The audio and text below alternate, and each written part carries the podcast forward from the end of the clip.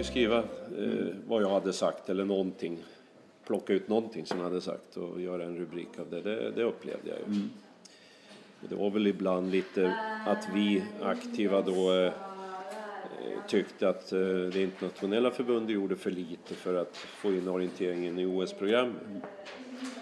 Och det kan jag väl tycka fortfarande att eh, det var inte fel det vi sa och, och hade man varit mer aktiva på den tiden då hade vi kanske varit med i- OS-familjen. Idag är det inte alls lika lätt och det är inte liksom självklart hur man ska jobba med det idag tycker jag. På, på samma sätt som då var jag ganska klar över att där, där borde vi vara med. På den tiden kändes det så.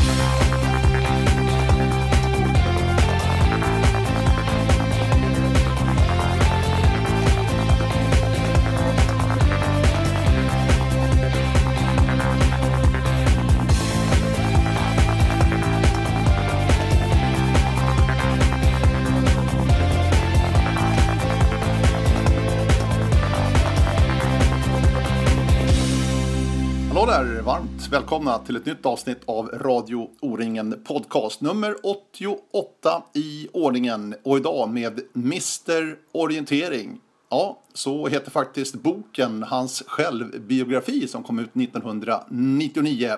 Så att eh, Mr Orientering, Jörgen Mårtensson, som har en härlig livshistoria att berätta och många härliga minnen kommer ni att få lyssna till här i podcasten från Radio O-ringen. Jörgen gjorde ju VM-debut redan som 18-åring. Han skulle fylla 19 senare, men 1978, alltså bara 18 år gammal, tog han plats i det svenska VM-lagen. Och sen gjorde han 11 raka VM.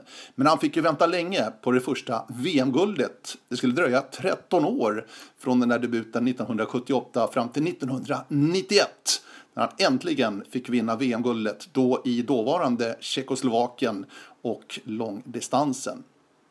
Så att det är bara att luta er tillbaka och njuta och lyssna till Jörgen Mårtensson och hans härliga minnen. Det blir inte bara tävlingsminnen, det blir även maratonminnet från 1993 och även en hel del om hans syn på träning. Väldigt, väldigt spännande. Och vill ni lyssna på någon speciell person framöver, hör gärna av er med en drömgäst, en önskegäst. Skicka ett mejl till radio oringen.se så ska vi se vad vi kan hitta på här under hösten. Men nu till att börja med alltså höstens första avsnitt med Jörgen Mårtensson som nu sedan ganska många år tillbaka är nästan mer norsk än svensk. Eh, vi flyttade över 2001 på hösten så det, vad blir det, 16 år? 16 år. Oj. Ja. Men du, eh, norsk kontra svensk, för familjen är ju mer norsk än svensk definitivt. Ja, på sätt och vis, men samtidigt så är det ganska mycket svenskt också när det handlar om idrott och så. Då, då är det ju ofta att då håller man med Sverige om, om det är rätt idrott. Är det så? Ja, ganska mycket. Men det där det är väl lite bägge delar. Och eh, det har väl blivit så för mig också att jag gläds med de norska framgångarna mer än vad man kanske gjorde när man inte bodde där. Det, det är väl naturligt. Men eh, jag känner mig väl eh, som en svensk i Norge men, och det finns ganska många av dem idag. Jag är inte ensam om det utan det är det är ingenting jag direkt tänker på faktiskt. Nej. Du, eh, orientering har ju verkligen, sporten orientering har verkligen präglat ditt liv Jörgen. Egentligen från start till nu. Ja, det, det har det gjort. Och jag trodde väl ett tag att det skulle eh, bli mycket mindre av det egentligen för att eh, när man var färdig själv med sin egen karriär och så att det ja, var naturligt att man kom bort ifrån det lite mer. Men eh, på något sätt så har det känts att man har, man har inte vilja slip, eh, släppa taget om det för att det finns så, så mycket som det ger med sporten som sådan. Bara att få uppleva den själv personligen ute i, på en orienteringsbana någonstans. Bara det är väldigt givande liksom för mig känner jag.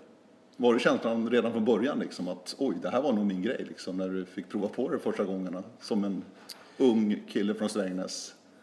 Ja, kanske i och för sig. Jag höll ju på med mycket annat då också men det var, eh, det var en väldigt eh, en stark känsla att, att vara med bland många andra. Vi var många som satte igång.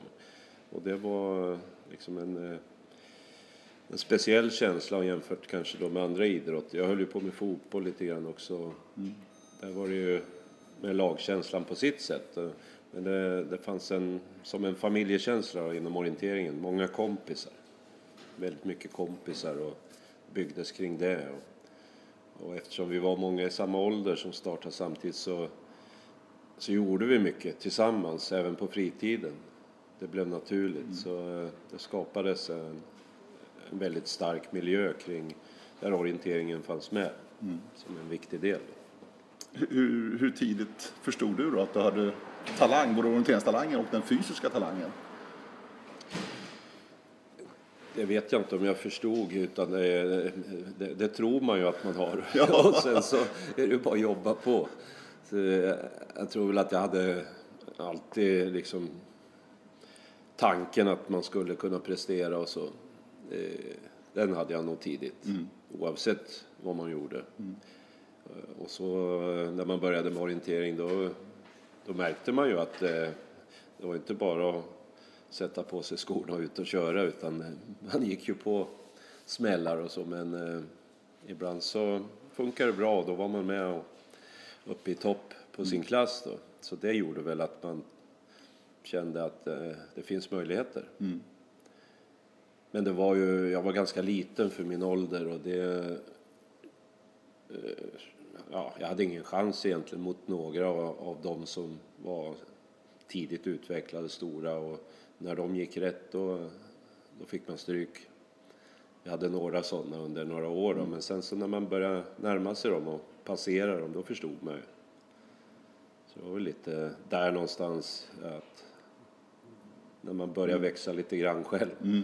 Och, då hade man ju fått kämpa hårt många år så jag tror att själva fysiska sidan den blev eh, kanske bättre utvecklad tack vare att man hade varit liten och fått jobba desto hårdare. Mm. Så fick man nytta av det då. Mm. Vi ska prata lite om, om träning också Jörgen och dina erfarenheter.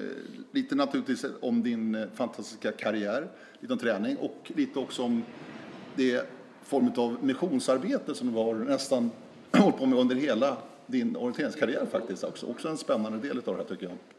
Och lite om orienteringen idag, vad du tycker. Men låt oss ta avstamp 1978 tänkte jag.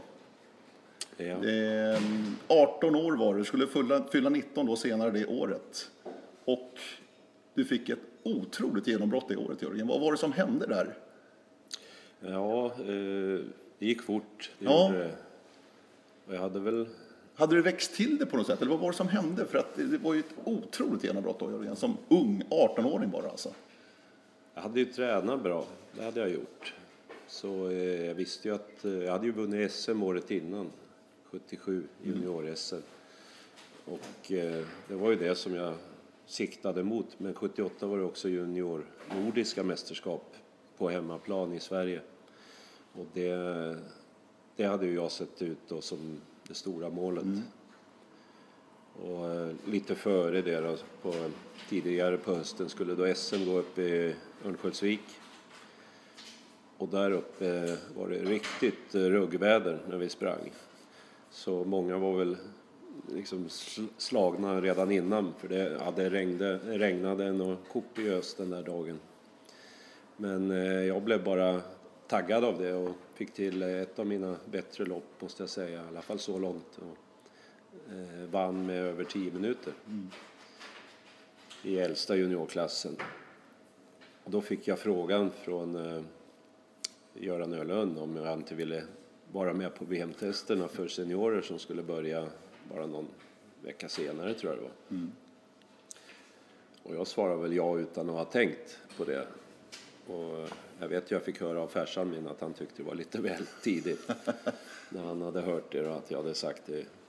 Samtidigt var jag i Sandviken på orienteringsgymnasiet. Så jag fick skjuts med eh, min lärare där som också skulle till VM-testerna. Så jag åkte med i samma bil. Och, eh, Per Nordahl?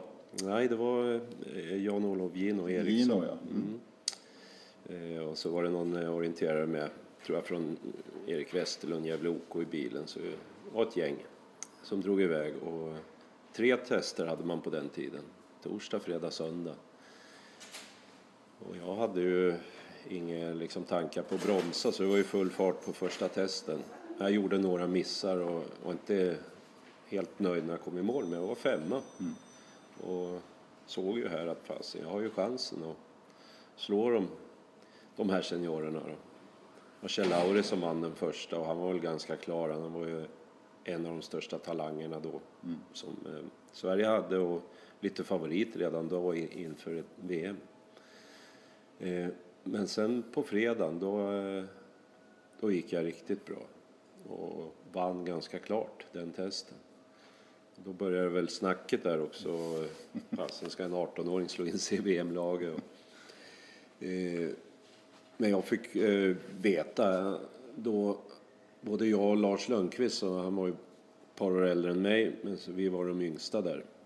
Eh, vi fick veta att vi måste gå bra på sista testen för att eh, bli uttagna. Men att vi låg bra till, men vi måste prestera då också. Där kanske då några andra redan var klara då, men och det var väl kanske riktigt att, att sätta den pressen på oss också. Och när söndagen kom då, då ja, vi sprang bra, bra bägge. Jag tror det var Löken som vann före mig. Och då var ju vi klara. Då kunde de ju inte gå Nej. förbi oss. Så det var, det var häftigt. Det var det, men det, det gick fort. Verkligen. Ja, Och sen blev det då VM i Kongsberg 1978. ja exakt. Eh, Så då vart ju lite eh, upp och ner med eh, fokuset mot junior eh, nordiska mästerskapen mitt uppe i allt där. Men eh, i alla fall eh, VM i Kongsberg, det, eh, ja, jag var ju yngst. Man kom dit och liksom visste ju inte så mycket om det här. Men det är ju länge sedan, men jag kommer ihåg när jag startade, då, då hade jag inget annat i huvudet än att eh, det här har jag chans att ta hem. Det var känslan. Ja, ja, jag trodde på, på mig själv, det gjorde jag. Och jag öppnade ju väldigt bra. Jag tror jag ledde efter 20 minuters löpning med bara någon sekund eller något så här före Kjell som också var med bra och jag låg före den blivande guldmedaljören Egil då i alla fall, lite grann. Men sen så gjorde jag ett par väldigt onödiga bommar på den banan. Jag bommade väl där i stort sett ingen annan bommade.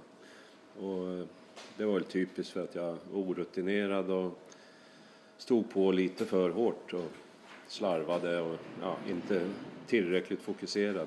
Så jag fick ju eh, jag fick en smäll liksom av det. Men samtidigt så eh, skakade jag av med det och, och kämpade på vidare. Och, och det som kanske var viktigast för mig själv också, det var ju att från sista radiokontrollen och hem så, så var det bara Egil som sprang fortare än mig.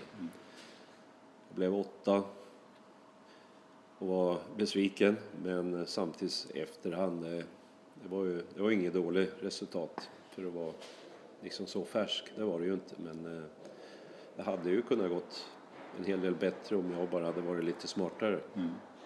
Men 18 år och redan redo för en tuff VM-bana då som 18-åring. Hur, hur förklarar du det? Självförtroende, det hör man ju. Det hade du då verkligen. Mycket självförtroende. Och ingen respekt heller känns det som. Eller? Nej, kanske att det är lättare att uh, vara med i, ett sånt, eh, i en sån situation så ung uh, genom att du har inte hunnit fått riktigt respekten. För jag hade ju känt då att jag kunde slå de andra på eh, VM-testen. Det hade jag ju fått bevisa för mig själv och, och eftersom jag slog eh, de bästa svenskarna så de var ju, tillhörde ju de bästa i världen, då visste jag att då har jag en chans i alla fall. Så jag kanske fick lite mer respekt eh, efterhand när jag fick vara med några gånger och när jag såg hur de i Norge tränade, som verkligen tränade mycket, mer än de svenska som även de tränade mycket, flera av dem. Så, så det, var, det var nog eh, sånt som kom mer efterhand, jag tror det.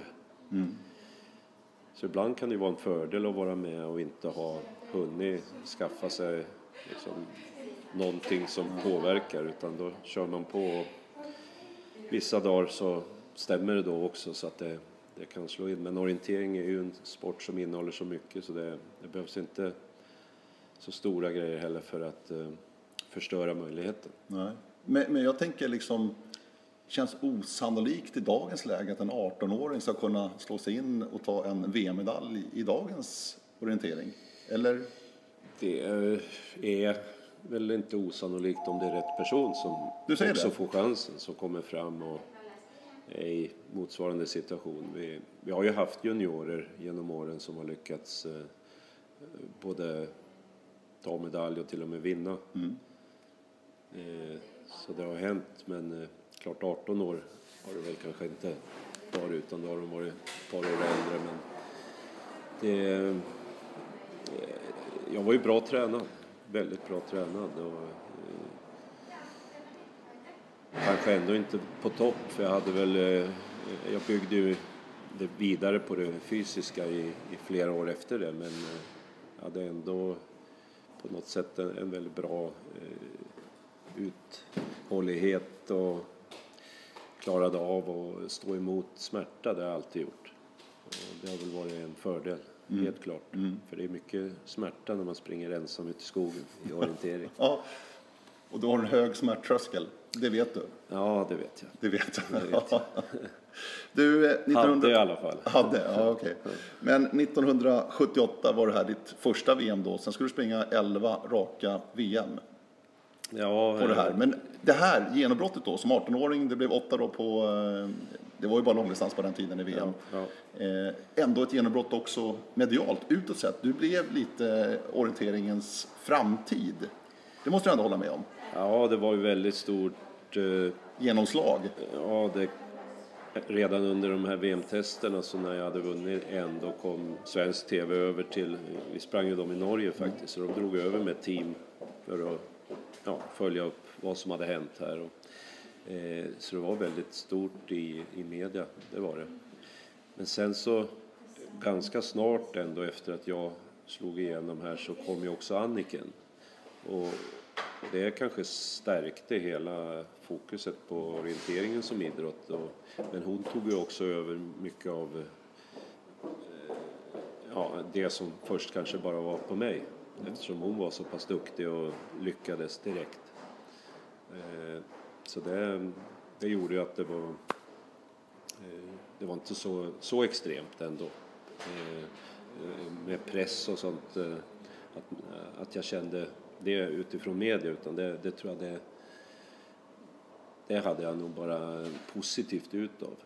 Men eh, det är klart, när, när jag sen hade hållit på och, och misslyckats några VM, för jag väntade ju också på att det skulle ske någonting rent resultatmässigt med medaljer och sånt snabbare.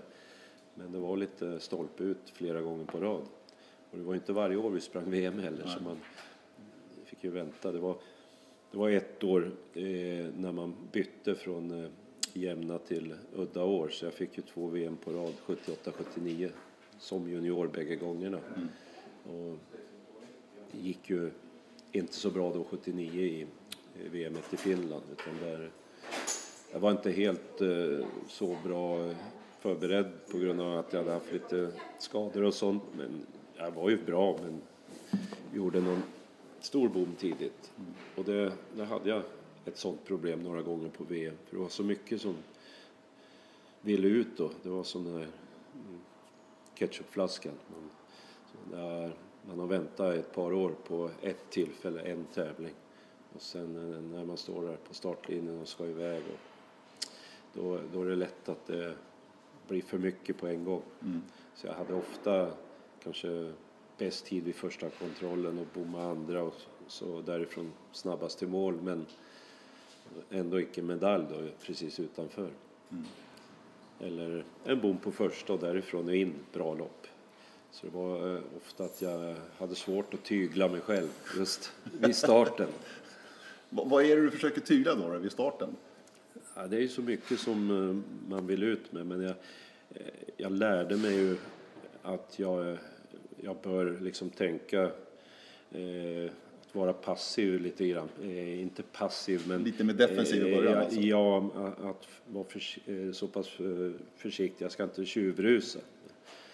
Utan säga till mig själv att eh, ta det lugnt och, och jogga iväg nu. Det blir ju inte så, man springer ju ändå. Det går ju fort ändå. Jag, Även vid sådana tillfällen när jag känner att jag har tagit det lugnt då, när jag var i bra form. Jag tyckte att jag själv kanske joggade iväg till första så kunde jag ändå vara, ha en av de bästa tiderna dit. Så det handlar mer om eh, ja, hur man eh, mentalt jobbar med sig själv och får ett lugn från starten. För att sen, eh, det var ju lång distans också bara, den enda distansen. Och, Och bara ett lopp liksom. Ja, men det var ju lång tid så, Ja. så man behöver inte ha så bråttom första minuten. Som jag ibland då hade. Så det, det ångrar man väl många gånger efteråt att man har inte kunnat vara lite mera klok just första minuterna. För sen har det ofta gått bra. Eh, Det är sällan att jag haft eh, dåliga avslutningar, nästan alltid sista 20 minuterna har, eh, har gått flera minuter fortare för mig än för de flesta andra, ofta på grund av de, det fysiska som det handlar om på långa banor. På tal om eh, långa banor, det ska alltså dröja fram till 1991 då innan eh, du får ta ditt efterlängtade VM-guld Jörgen i eh, Marienbad eller Marianska Galac nere i dåvarande Tjeckoslovakien faktiskt. Ja, det hette så. 91 och det var en riktigt rejäl långdistans för det var en lång segertid där. Ja, det var det. Det var ju inte många under två timmar. Nej. Det var varmt också. Det var över 30 grader. Jag vet inte exakt, men det var väldigt varmt. Men när du åker hit, alltså, känner du alltså, den här bördan att nu måste vi ändå vinna någon gång liksom? För var, du har gjort ett antal VM nu. Ja, Nu är vi framme i 91. Första var alltså 78. jag fick ju höra redan mitten av 80-talet att nu är det inte dags att sluta. Nu har du hållit på så länge. Men eh, det var väl bra att jag fortsatte tror jag. Eh, Och eh, jag blev väl kanske bara taggad. Men det är klart, jag kände ju att det, måste ju ske någonting. Jag kan inte hålla på så här resten av livet och bara bli fyra, femma, sexa. För då, hade, då kom vi få ett VM i Sverige också, 89. Ja, Där det var stort tryck och press på de svenska löparna. Ja, och där eh, hade jag en möjlighet och, och gjorde ett riktigt bra lopp förutom kan man säga på ett ställe då in i ett lite tätare område där jag slarvade bort mina möjligheter. Så, eh, så jag hade ju haft de här eh, känslan att eh, jag, ska vara där uppe.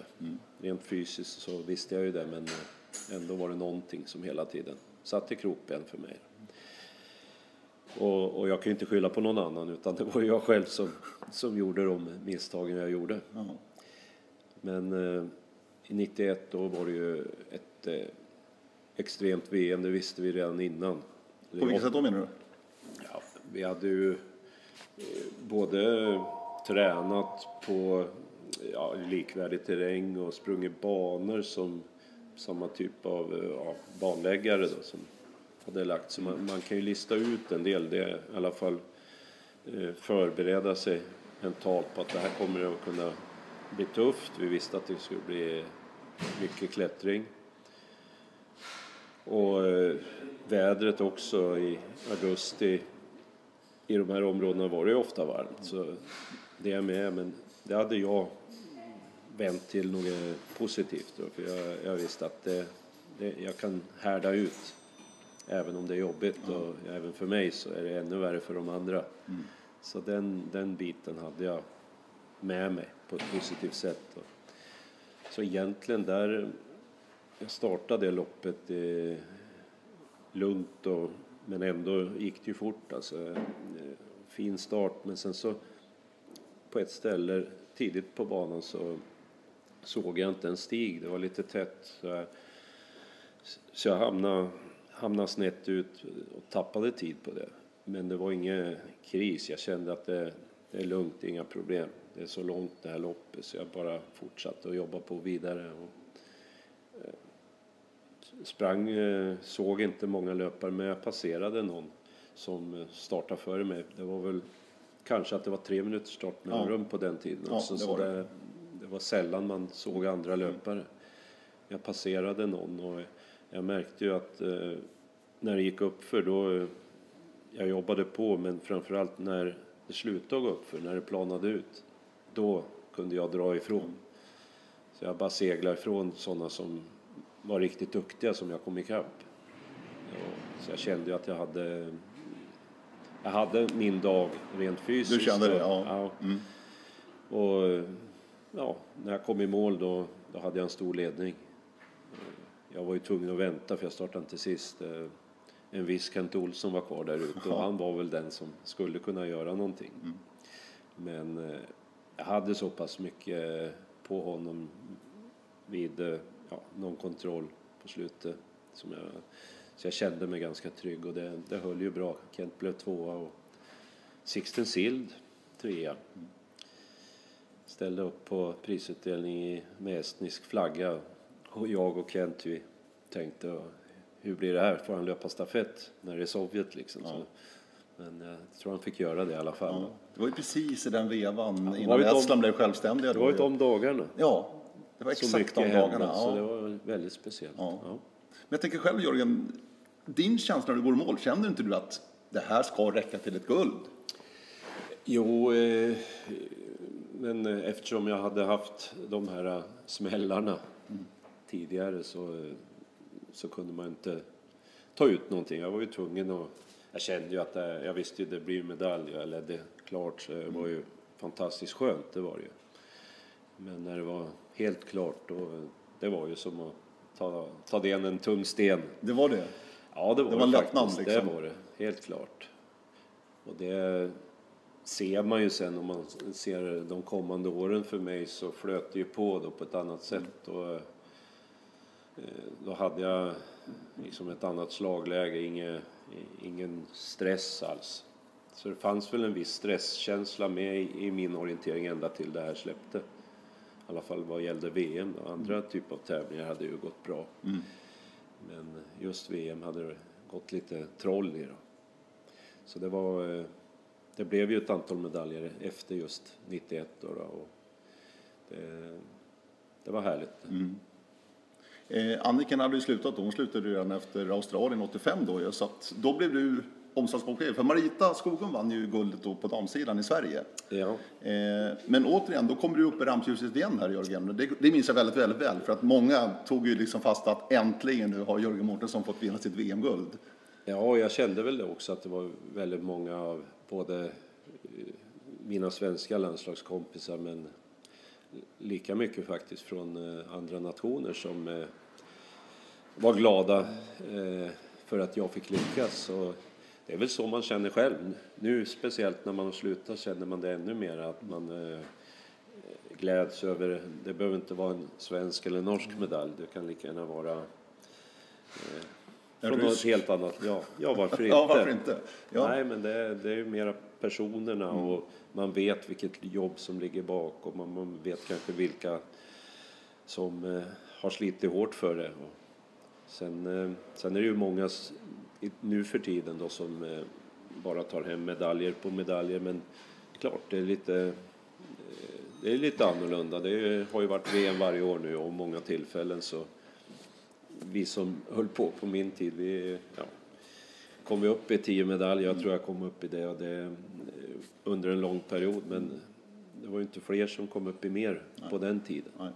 Det var ju först när det började bli så här många VM så så jag tror väl att eh, våra prestationer, vi, vi som höll på där, det, eh, det, var ju, det var ju fight om medaljerna och det var bara just det här tillfället. Sen kom då en, ytterligare en distans in. Ja. Det, det fick jag med mig ju sista gångerna. Och det gav också mig en medalj då i kortdistansen.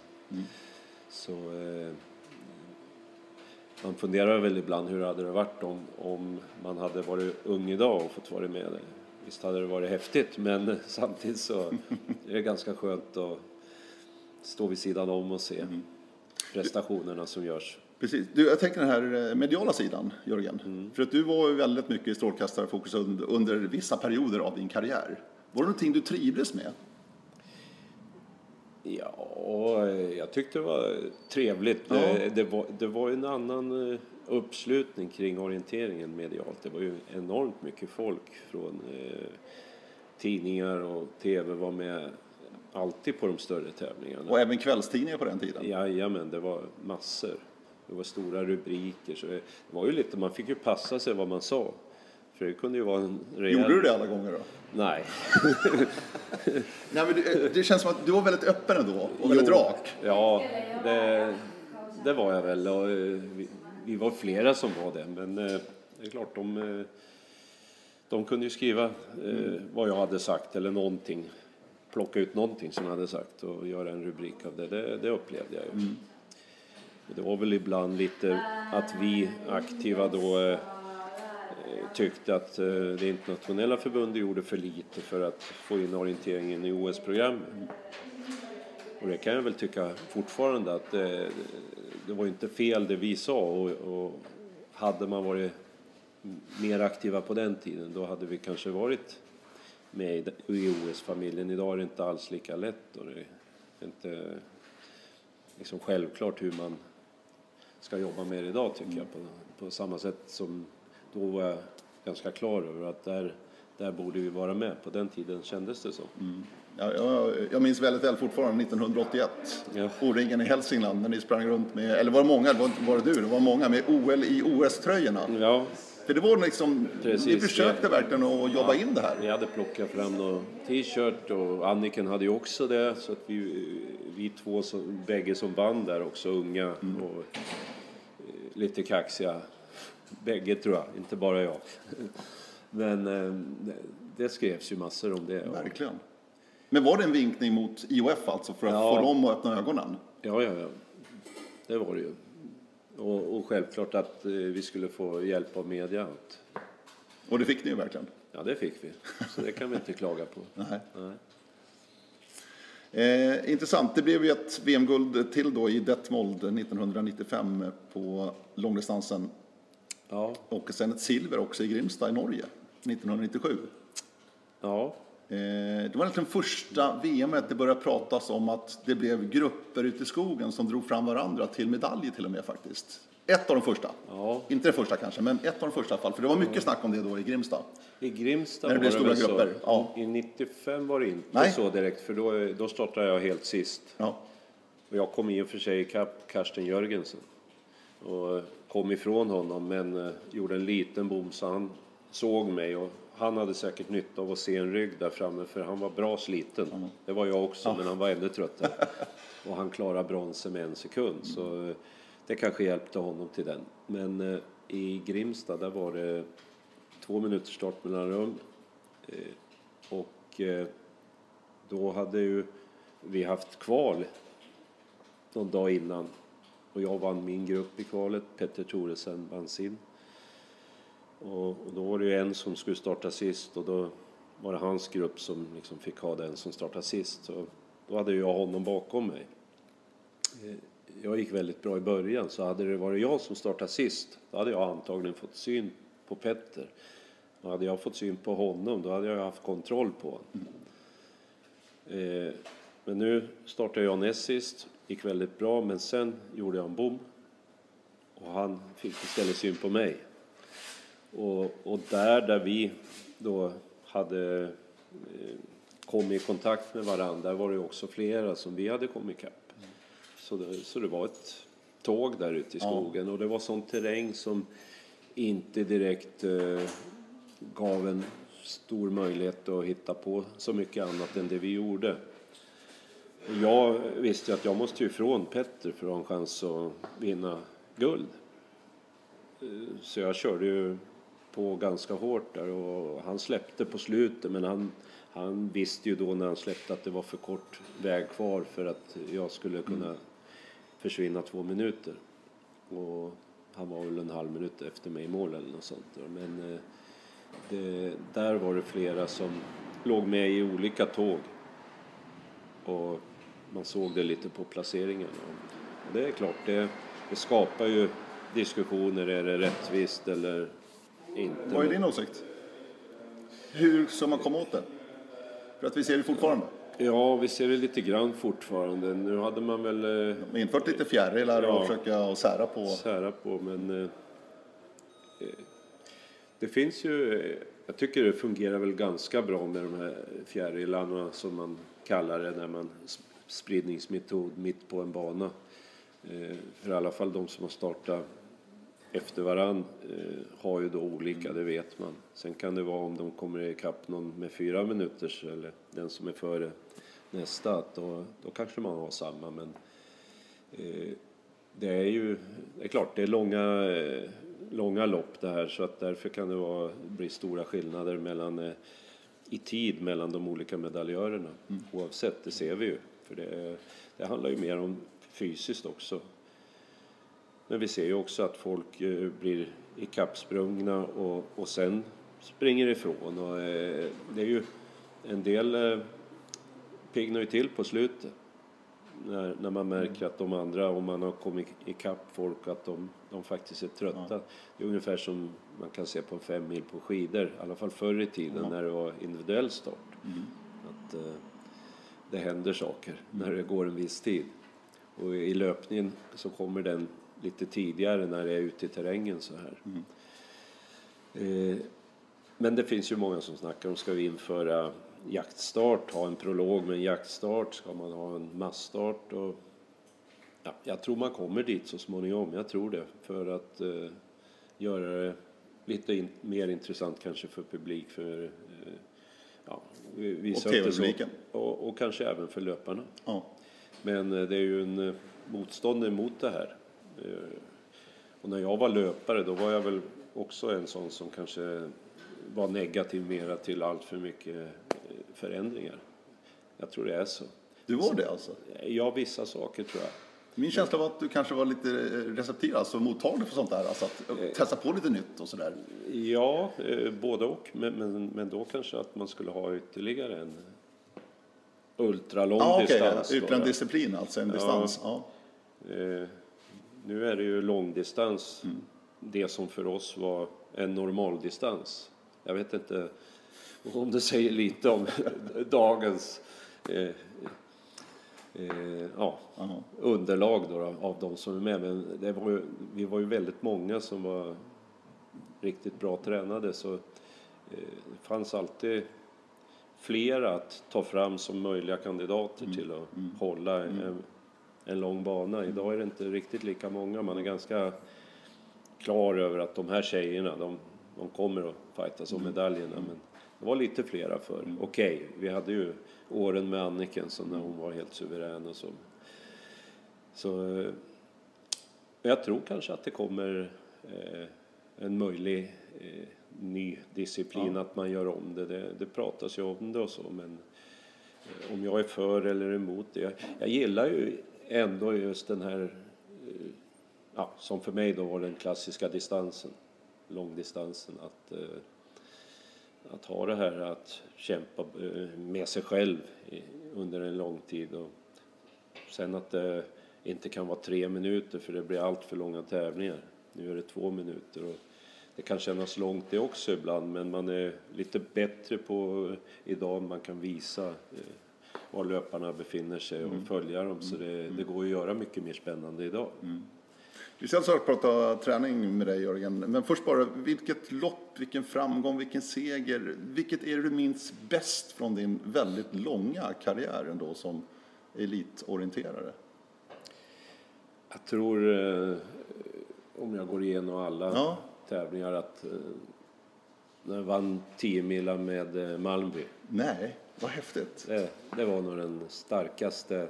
88. Ja, då var det liksom nästan så det brast när man sprang mot- målet där och visste att nu, nu vinner vi. Med, Vad kul med att höra. lilla kompisgäng ungefär. ja. För det är ju en klassisk 10 mil också. När Affe Jernberg går loss redan på tredje sträckan och ni håller hela vägen in. Ja, ja, det, var, det var sanslöst. Och, och jag sov ju inte mycket den natten för det var ju så spännande också. Man var ju tvungen att höra lite på, på radio då, då som, där det här hela tävlingen följdes. Det var ju en speciell tävling, det hände ju massor där. Eh, Bakom er. Ja, bakom oss så eh, hände otroliga saker alltså. Så den 10 mila natten kan det pratas mycket om. Ja, du plockar fram den alltså. Det är kul tycker jag att höra. Ja. Nej, men vi hade ju bestämt oss. Eh, Det var så? ja, med Folk och Holmgren då som våran eh, coach manager, jag tror inte han vill kalla sig så, men han var ju, han var ju den som kämpade med oss här och, och la upp det här. Han var ju inte med oss ute på träningarna, men han var ju ändå den som skapade det här mentala tillsammans med oss. Då, Men var duktig på det. Men din far måste ju också ha varit med där Ja, i ledartrojkan. Han är ju alltid med. Var jo, alltid med. Det var han ju, men eh, inte på samma sätt som Folke. Folke var ju den som eh, höll i våra samlingar och eh, klu, klurig gubbe liksom. och det är han fortfarande, men han, ja, det var ju fantastiskt att få tillsammans då bygga upp någonting. För, för vi var ju egentligen eh, ja, ett lag från en liten bygd då. då. Men eh, det, det tror jag inte man kan få uppleva igen. Att en Nej. liten klubb klarar det så som vi gjorde det då. Ja. Vi hade ju våra sträckor som vi hade tagit ut oss själva tillsammans då med Folke, hittat de här lösningarna som vi trodde på och tränat på det och fått eh, fram det, allt vi kunde få fram i de olika löparna. Och det var ju för oss då, vi kallar det hemmaplan, det var några mil ifrån Strängnäs men det var nära ändå terräng som självklart var något liknande det, det vi hade runt omkring. Så det var ju så vi kände och så vi jobbade. Och det, var, det, var, det var en upplevelse. ja, underbart att höra faktiskt. Tiomilsvägen 88, Mm. Strängnäs. Eller Malmö IF Ja. hette det bra på den tiden. Det gjorde det. Innan blev Strängnäs Malmö. Mm. Du, ehm, träning Jörgen. Vad hade du för filosofi? Alltså, de flesta som känner dig något sådär bara alltså vet att du var inte rädd för att träna, du tyckte om att träna. Ja, det, det var spännande tyckte jag och det var eh, någonting jag, jag, testade en massa. Jag lyssnade på folk var och nyfiken, såg, ja. liksom? Jo, jag var väldigt nyfiken. Ja, Och sen så märkte jag ju, dels läste jag en del så här Arthur Lydiard och lite sånt då. Så, eh, jag visste ju en del om träning men sen så prövade jag mig fram under ett antal år. Och eh, upplevde första gången när jag fick vara med på ett eh, seniorlandslagsläger på vintern, det var ju efter att jag hade löpt VM i Kongsberg. Eh, då var vi på Mallorca. Och där nere var det inte bara svenska lag utan även norska. Så då kom jag i kontakt med Egil Johansen och Jan Fjärestad och de, de körde ju tre pass om dagen. Och det var ju spännande då att vara med dem lite grann och testa det också. Så, och jag var ju ung men eh, tränade ganska mycket. vad innebär det när du säger tränade ganska mycket? Alltså, förde du träningsdagbok och sådär? Du var noggrann med att, Ja, jag, vad du höll på med, analysera och sådär? Jo, jag skrev ju eh, upp vad jag tränade och lite kommentarer och sånt. Det startade jag med ganska tidigt men eh, eh, det tog ju inte en massa tid. Idag så kan man, en del har ju nästan mera tid på att skriva träningsdagbok än att genomföra träningen. På den tiden skulle det gå snabbt liksom, det gjorde det. För, eh, nej, vi, jag var väl nere då i, i Mallorca. Där minns jag att vi hade kanske en vecka som vi sprang 24 timmar men det var ganska tuff träning alltså.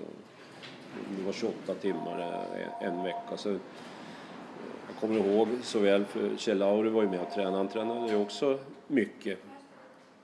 Och det gick ofta fort på, på träningarna med honom. Han var en sån och det var bra för mig för då fick jag eh, upp speeden ytterligare. Eh, och eh, han fick ont i hälsenan minns jag där så han fick hoppa över en eftermiddag men nästa dag då var han med igen. Det var liksom inga långa skador heller. Jag, jag tror det gick bra alltså men eh, eh det, var, det var tuff träning. Eh, en gång så sa vi åt Göran Ölen, du får köra ut oss med bil. Eh, så vi blev utkörda, Marcel och jag och Henrik Underland. Och Henrik var ju väldigt eh, fågelintresserad. Han visste ju att i de här områdena skulle det finnas gåsgam som var sällsynt. Så han sprang och tittade uppåt och så. så här. Och vi sprang i fem mil. Och pallade apelsiner på något ställe, fick i oss vätska. Ja. Och sen på slutet då var det kilometerskyltar ner mot där vi bodde. Och, och då började det gå fortare, då började man kolla på klockan så de sista kilometrarna där, de var ju ja, de var bra snabba alltså. Och då blev i alla fall eh, Underland skadad för han hade ju ja, sprungit och kikat uppåt mest hela tiden. Så jag tror han var helt borta där från löpning eh, eh, resten av våren men byggde ändå upp sig så han kom tillbaks, tror jag vann eh, O-ringen faktiskt. Fick han se någon gåsgam då? Han fick ju det vet du. Sa han i alla fall, jag vet inte om det stämmer så han, så han var ju lycklig i alla fall. Ja. Men du, eh, hade du något bollplank? Hade du någon tränare liksom så att bolla mot eller du körde efter eget huvud? Ja, länge gjorde jag ju det. Men sen eh, när jag hade kommit med på VM då var ju Roffe Pettersson med i VM-laget. Och han eh, eh, kunde ju nästan ha varit min farsa lite grann. Eh, Så, jag- så honom, ja, han bodde ju då eh, han kom ju från Torshälla och hade sen flyttat till Örebro och så. så det, så han kanske också kände att han kunde eh, stötta mig lite. Så, så han blev en eh, person som jag hade lite grann som ett eh, bollplank i alla fall. Och han eh, hade ju också tränat mycket på eh, sitt eget sätt och lite speciella träningsmetoder på med storstövlarna ibland. Och, och- jag hade ju ja, visste om det, hade upplevt lite av det. Så, så man blir ju lite nyfiken också på ja, vad det finns för olika sätt att, att bli riktigt bra i träning. Ja. Och han hade ju verkligen visat genom sitt silver 76 och eh, ja, flera. Han hade ju några år när han var riktigt, riktigt bra. Mm. Eh, Så eh, med hans hjälp hade jag inför, det var Nordiska mästerskapet på Bornholm, den sommaren så la han upp ett träningsprogram för mig med ganska mycket tuffa intervaller och så. Mm. så som jag körde några veckor innan just det här mästerskapen Men sen slet jag samtidigt med en inflammation. Jag hade smält i ett knä och fått någon eh, vätska i, i knät. Så det var ju slemsäckar och så som vätskefylldes. Och, eh, då var jag tvungen att få ut det där. Så de hade ju tagit ut det med hjälp av nålar, alltså dragit ut det här. Men då blev det också infektion och det är lätt att det kan bli sånt. Så när vi närmade oss eh, Bårdholm så slet jag med det sista tiden. Men jag hade ju tränat enormt bra och jag visste att jag var extremt fysiskt stark där. Men hade de här problemen så, så det var ju ovisst in i det sista hur det skulle gå. Men eh, eh, där på Bornholm hade jag ja, eh, verkligen ett av mina bästa lopp. Och sprang i kapp den som kanske för mig hade varit den bästa då innan och eh, nästan eh, omöjlig och rent fysiskt då på. Både sprang i kapp och förbi då Egil Johansson som startade före mig där. Så eh, det är också kanske ett av de loppen som jag är mest eh, nöjd med. Om man ser till dem som jag fightades med där med Öyvind i storslag och Kent. Och, Men du säger alltså mycket mängd var det på den tiden, absolut, när Ja. eh, du kom fram. Men mycket kvalitet också. Ja, Men hur mycket tid la du i skogen? Så där? För det är ju liksom det som är det elementet för orienteraren då. Alltså för de som lyssnar, för det är intressant att höra liksom. Fokuserar du väldigt mycket på att vara i skogen liksom, i, i det elementet för att lära dig att springa fort i skogen? Ja, det, när vi var 15-16 år Ja. hemma i, i- i Malmö då, på den tiden, då, då kunde vi sticka ut, eh, vi som var i samma ålder, Mm. och leta upp ett hygge och köra 70-20 intervaller. På hygget? På där. hygget, ja. Inte på Elisborget utan på hygget? Nej, på hygget. Ja. Och eh, det var ju kul när man var ett gäng också. Och sen fortsatte jag och gjorde det på egen hand en hel del. Den typen av intervaller, ganska ofta faktiskt. Och det gjorde ju att eh, jag blev bra att springa i Knölig terräng liksom? Ja, riktigt eh, knölig terräng, verkligen. Och, och där eh, skapar du ju ännu större fördelar mot andra om du kunde hitta flyt i sån terräng där, där andra slet. Då var det ofta mycket tid direkt du kunde spara in. Vi hade ju en del löpstester och det har man väl fortfarande hoppas i alla fall där du delade in kanske en bana då i olika terrängtyper. Det kunde vara stig, det kunde vara uppför, det kunde vara nerför, det kunde vara i myr eller i stenig terräng och, och så vidare. Och sen att köra ett sånt varv flera gånger och, och se lite dels hur du utvecklar dig själv, jämföra med andra. Mm. Var är du bra jämfört med andra och var borde du kunna bli bättre? Och det, där märkte jag ju att jag eh, hade eh, en stor fördel i, i vissa terrängtyper. Det var tungt Vilka, för de andra. Var var du vassast någonstans liksom? När det var som mest knöligt eller? Eh, nej, där, där fanns det också en del andra som ja, Jocke Ingelsson senare, han var ju mm. känd för att liksom flyta ovanpå stenarna eftersom han kom uppifrån mm. Gästrikland med mycket sten. Då. Eh, men jag lärde mig att bli bra i sån terräng med. Eh, så jag var väl egentligen aldrig dålig i någonting. Mm. Eh, där jag kanske hade flest som som kunde komma upp på samma nivå. Det var ju ofta där det var lättlöpt. Men efterhand så fick jag ett övertag även där även mot sådana som, jag visste ju som 95 att Karsten Jörgensen han är faktiskt eh, Europamästare i terräng och under 28 minuter på 10 000. Då, då är det bra att springa och, och jag var ju inte i närheten av det rent eh, löpmässigt på, på de underlagen. Men i skogen, där, där, där kunde jag brotta ner även honom. Mm. Det visste jag. Mm. Så... Hur var det? Var du, kunde du ta en vilodag eller? Du, du ville träna varje dag eller hur, hur var det där? Eh, jag var ju inte så extrem som Håkan Eriksson, eh, måste jag säga. Alltså. Utan jag hade ju ingen, jag planerade inte för någon vilodag. Du gjorde inte det? Nej. Men om den kom där på grund av ett eller annat skada eller någon sjukdom eller ja, med att vi skulle någonstans vidare flyga där det, där det inte fanns möjlighet. Men det hände ju till och med att vi var ute och sprang på flygplatsen. Ja, det vet jag. Så eh, gick det att träna så ville man ju gärna göra det och, och, och, inte minst när du är ute och reser långt så är det ju faktiskt skönt att få, få röra på sig om man har flera flygningar efter varandra om det blir några timmar på ett ställe. Eh, men jag tränade väl eh, i stort sett varje dag men jag hade ju dagar när, jag, när träningen mera var för att förbereda sig för att eh, kvalitetsträningar där du mer använder det för att rensa kroppen. Mm. Du blev ju eh, och var en väldigt, väldigt bra löpare och inte bara i skogen. Eh, I samband med de här tragiska åren i början på 90-talet då, orienteringsdöden, ja. så blev det tävlingsstopp då våren 1993 efter Stämmer. de här tragiska dödsfallen som ni vet om, det ska vi inte prata så mycket om. Men just den där tiden Jörgen, hur tog du den? För att det var ju, det var ju nära vänner till oss alla som gick bort.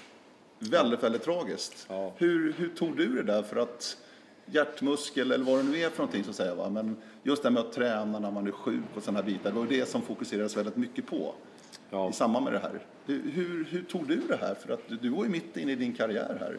Ja, det var, det var tufft. Jättetufft. Speciellt när det var kompisar som inte fanns längre. Mm. Och som borde, borde ha varit med och höll på att bli riktigt bra, som Melke Karlsson. Det var Precis. Eh, kanske det som drabbade, eller kändes starkast för mig, för vi hade lärt känna varandra och var lite, lite samma typer på något sätt. Och eh, hade varit på träningsläger och sånt tillsammans, så det var, det var jättetufft. Men sen när man då införde träningsstoppet så var det kanske ännu värre på något sätt för att jag hade ju eh, ja, jag visste ju att om jag slutar träna nu då, då blir jag ju sjuk. Då blir jag riktigt dålig. Och då, så jag, jag var ju tvungen att gör, göra någonting, hålla igång. Men självklart, jag gick ju ner en massa mot det som jag normalt tränade. Mm. Eh, så jag tappade ju en period där, en hel del träning. Men jag höll igång, det gjorde jag. För du sprang Stockholm Marathon 93? Ja. Och blev svensk mästare i ja, ja, det var ju ganska eh, märkligt att, att det kunde... Helt otroligt ja, måste jag säga. Ja, och speciellt eftersom jag inte hade kunnat eller fått lov att köra så mycket. Vi fick börja lite grann då efter påsken då. Så visst hade jag tränat upp mig lite grann men det hade ju inte varit så många kvalitetspass. Så det var, eh, det var ju häftigt att, eh, att det gick så bra. Men det fanns ju alla års träning och uthålligheten fanns där. Och, hade en väldigt jämn ja, tid per kilometer under det här loppet som jag kunde hålla. Jag kunde ligga på, på en ganska bra nivå där utan att jag gick över till något kritiskt läge. Mm.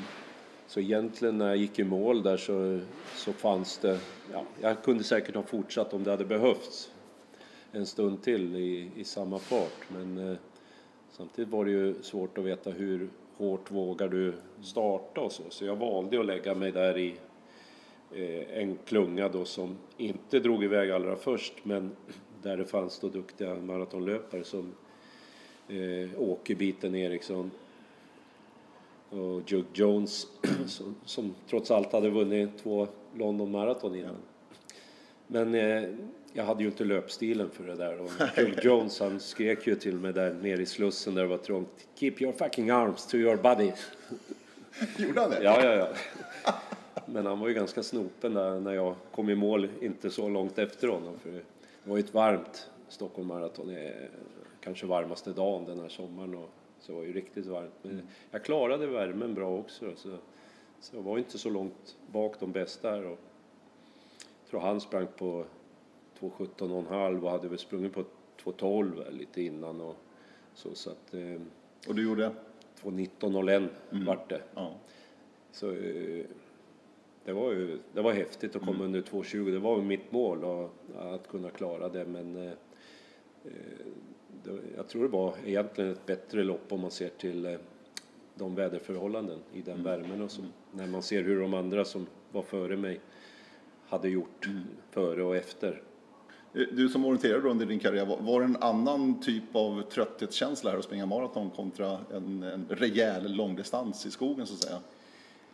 Ja, För dig? ja man, jag blev nog... Eh, jag har ju kommit i mål på orienteringar och varit betydligt uh, mer urlakad och tröttare. Okay. Eller, och även upplevt underhand att du mm.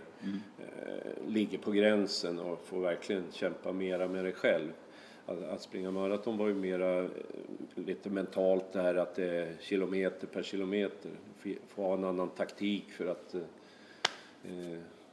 rent gå in i, i matchen med dig själv. Mm. Så problemen där blev ju, jag fick ju lårkaka i bägge benen. Jag hade ju aldrig sprungit hårt underlag liksom. ja, så länge. Nej, nej. Så det fick jag ju som straff. Mm.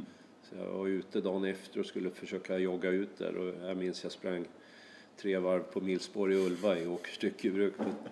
Jag fick inte bort det helt. Jag trodde det skulle gå. Alltså. Du, annars då, i den här orienteringsdöden och den här våren då, 93, var det någon väckarklocka för dig rent framöver också? Känna efter lite mer, vara lite mer försiktig kanske? Hände det för dig eller? Ja, samtidigt så tror jag väl att jag ändå var ganska smart eh, när det här hände och, och, några år innan det också med hur man ska eh, tackla då kroppens signaler. Jag hade blivit ganska duktig på att lära känna min egen kropp.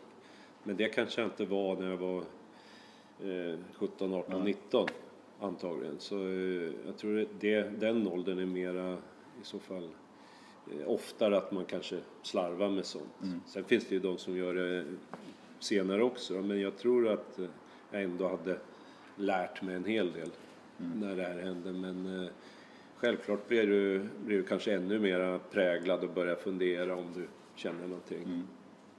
Men jag, jag, tyckte ändå, eller jag var ganska trygg på mig själv i hur jag kände min kropp. Och det mm. var väl lite av min styrka de här sista åren som jag satsade. Att jag hade väldigt bra kunskap om min egen kropp. Nästan otäckt eh, att jag kunde kliva ur mitt eget skal och i stort sett kontrollera mig själv. Jag, jag kom till den nivån och det, ja. den är väldigt svår att förklara. Jag har prövat och gjort det för folk men det, jag vet inte om någon som förstår riktigt men det var, det var väldigt speciellt. Jag hade superkontroll när jag hade hade det som bäst, liksom, hade tränat bra och så. Så då, då fanns det ingen oro för den biten. Så.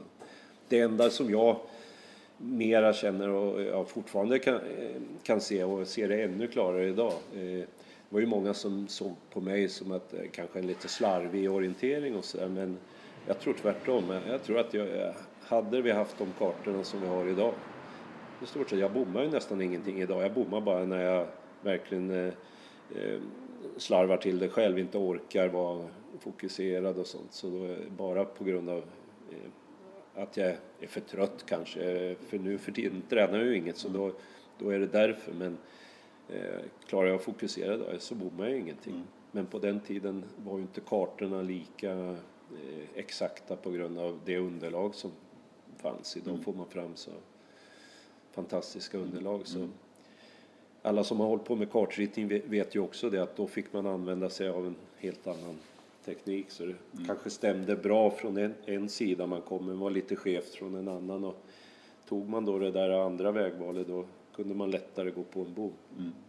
Det, Tiden var rullar iväg här Jörgen. Jag har ju massor kvar egentligen. Alltså. Okay. Vi skulle kunna sitta här flera timmar känner jag. Eh, jag hade ju åren i Almby var, tycker jag var spännande också. Ja. Eh, att själv var aktiv på den tiden och det var liksom en, en halvprofessionell satsning orienteringsmässigt. Det var väldigt spännande de åren i början på 80-talet. Där, ja, ja. När de, eh, Almby då plockade till sig bland annat dig Jörgen. Eh, Parkour Tour hade jag också tänkt att prata lite mer om. Jag vet inte om du har tid till det riktigt. Utan lite mer idag Jörgen. Du har fortfarande kontakter. Vi träffas ju här i, eh, i Tartu nu under orienterings-VM. Eh, ja. Men vad gör du nu för tiden? Berätta.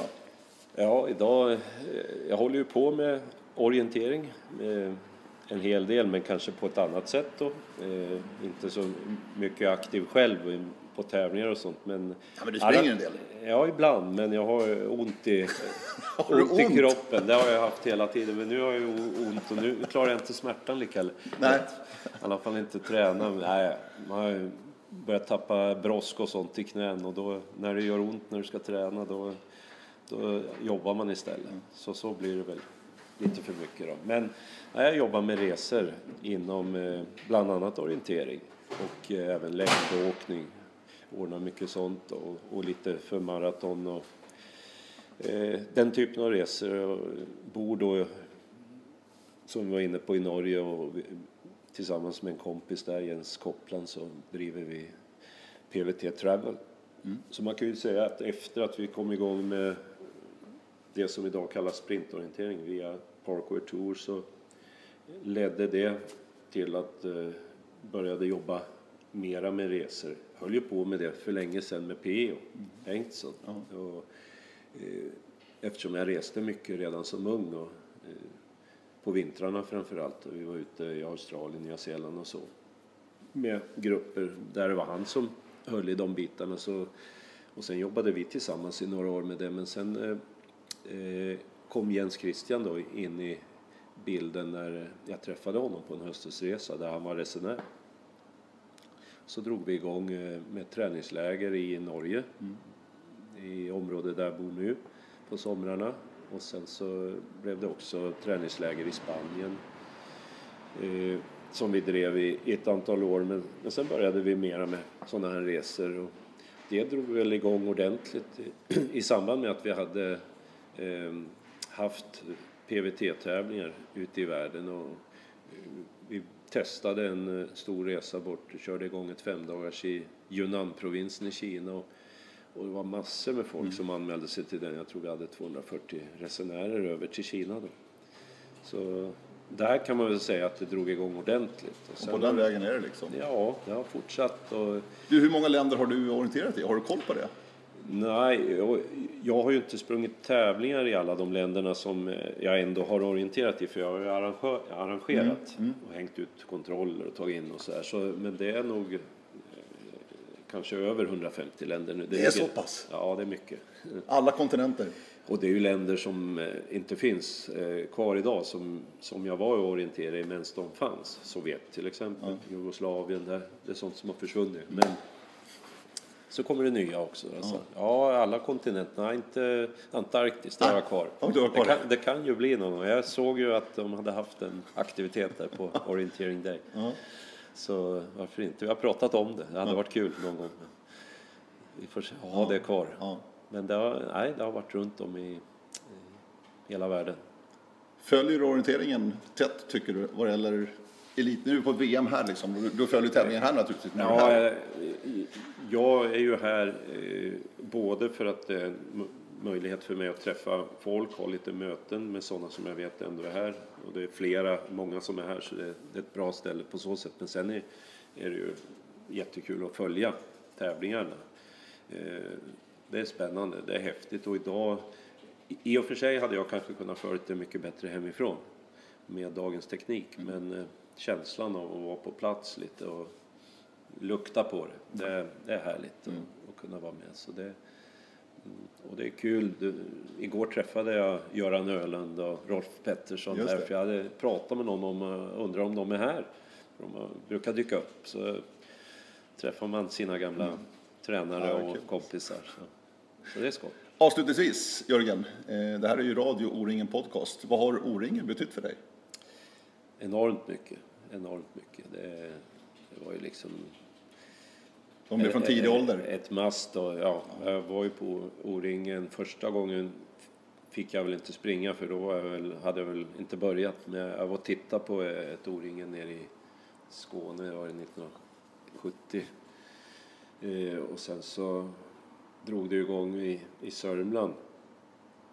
Men då eh, var det ju för nära så då bodde man ju hemma. Men sen har man börjat flytta ut. 72 var första gången vi var med klubben där. Men då, eh, då hamnade jag på sjukhus efter två etapper. Jag hade ju feber och de plockade bort mig. Farsan tog bort mig på väg till start. Jag hade fått en Ja, sprungit in i en taggtråd tror jag och, och på den tiden var det populärt med sprayplåster. Så de bara sprayade på det. Det vart världens eh, ja, reaktion i kroppen. Jag fick 40 graders feber. Men jag var på väg till start andra etappen och yrade tydligen så de fick bort mig så hamnade på sjukhuset i Eksjö den gången. Kommer jag ihåg. Men sen har det rullat på. Jag har varit på, eh, jag vann mitt första O-ringen 73. Eh, I Dalarna. I Dalarna ja. Och det, det var ju en toppengrej alltså. Det var stort på den tiden för Ja, dig. det tror jag betydde också väldigt mycket i, i min vidare satsning på orientering som sport, min sport.